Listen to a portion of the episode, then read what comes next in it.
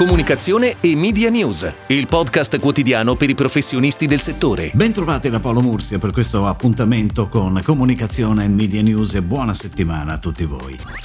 La settimana scorsa abbiamo avuto due dimostrazioni evidenti dell'importanza di una corretta gestione della comunicazione, valida non solo per valorizzare campagne commerciali ma anche per trasmettere in modo efficace concetti e notizie. Partiamo dalla vicenda della Superlega di calcio, passata come una sorta di iniziativa improvvisata, carbonara, scelta e decisa da pochi, in certi casi senza nemmeno condividerla al proprio interno, sottovalutando impatto e reazioni, errori che chi si occupa di comunicazione a livello professionale non commetterebbe mai. Quello che parso difficilmente comprensibile come ciò possa avvenire per società di quel livello, molte quotate in borsa, e pensare che non sia stata concordata a monte una campagna comunicativa all'altezza è parsa una gestione dilettantistica con le conseguenze che poi tutti abbiamo visto. Venerdì invece è stato presentato il rapporto Ital Communications Chances, che ha confermato tutti i dubbi sorti riguardo alla gestione della comunicazione durante l'emergenza pandemica, anche a livello istituzionale, di cui ci si è occupati più volte da marzo dell'anno scorso. Rapporto molto esaustivo che invitiamo ad approfondire e su cui torneremo tra poco all'interno delle Breaking News.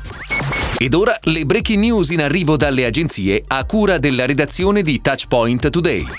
Per il 49,7% degli italiani la comunicazione sul Covid-19 è stata confusa, per il 39,5% ansiogena, per il 34,7% eccessiva e solo per il 13,9% della popolazione equilibrata. È quanto emerso dal rapporto Ital Communications Chances Disinformazione e Fake News durante la pandemia, il ruolo delle agenzie di comunicazione presentato venerdì scorso a Roma. Obiettivo della ricerca è evidenziare il ruolo svolto in Italia dai professionisti delle agenzie di comunicazione nel garantire qualità e veridicità alle notizie e mantenere così un sistema dell'informazione libero e pluralista. Secondo lo studio, per arginare la proliferazione delle fake news, servono misure che pongano in primo piano la responsabilizzazione dei diversi attori che si muovono sul web. Il 52,2% degli italiani pone l'accento sull'obbligo da parte delle piattaforme di rimuovere le false notizie, mentre il 41,5% ritiene che i social media debbano attivare dei sistemi di controllo delle notizie pubblicate.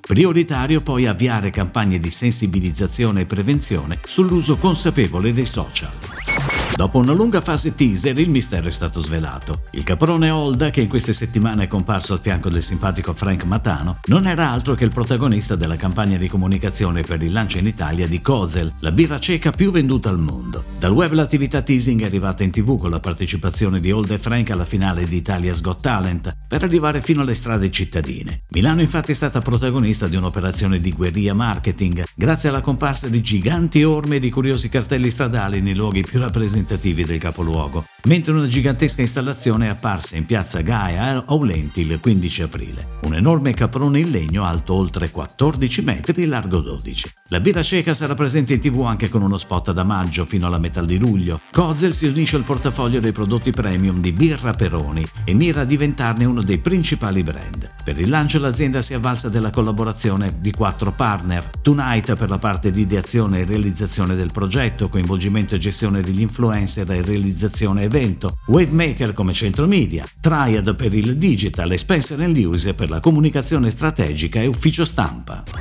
Dopo tanti anni MG Motor torna nel mercato automobilistico europeo con una storia tutta nuova da raccontare in chiave green, con SUV elettrici e plug-in hybrid affidando il lancio dei primi due nuovi modelli a Initiative. La svolta sostenibile dello storico marchio arriva con New Energy, l'innovativa gamma di automobili a ridotte emissioni che rappresentano il pieno impegno verso la mobilità sostenibile, progettate per avvicinarsi alle esigenze delle famiglie moderne alle loro passioni e desideri, tenendo conto dell'impatto ambientale. Initiative ha acquisito la gestione media di MG Motor e attraverso l'uso di tool e strumenti proprietari ha individuato una campagna integrata cross media che coinvolge TV, digital, social e stampa con formati ad alto impatto in contesti autorevoli e affini ai temi motori e ambiente, più un focus territoriale attraverso campagne geolocalizzate rispetto ai punti vendita presenti sul nostro territorio. La creatività è stata adattata localmente da Kraft è firmata da The Story Group, nati per raccontarti la nuova identità della ex Ilva, ora Acciaierie d'Italia. Gabiria Brand Universe e Lifonti Company hanno collaborato sin dal mese di dicembre 2020 per identificare il nuovo nome e il marchio della principale industria siderurgica italiana, che vede oggi soci ArcelorMittal con il 62% e lo Stato attraverso Invitalia con il 38%. Il nome è stato selezionato da una rosa di oltre 100 opzioni diverse e tende a sottolineare da un lato il prodotto e dall'altro il profondo legame con il paese dei tre siti produttivi di Genova, Taranto e Novi Ligure. Il pittogramma rappresenta un particolare di un coil, la forma a rotolo nella quale viene venduto l'acciaio pronto per le successive trasformazioni, colorata nei colori della bandiera italiana e rivolta verso l'alto, in una prospettiva di crescita e sviluppo.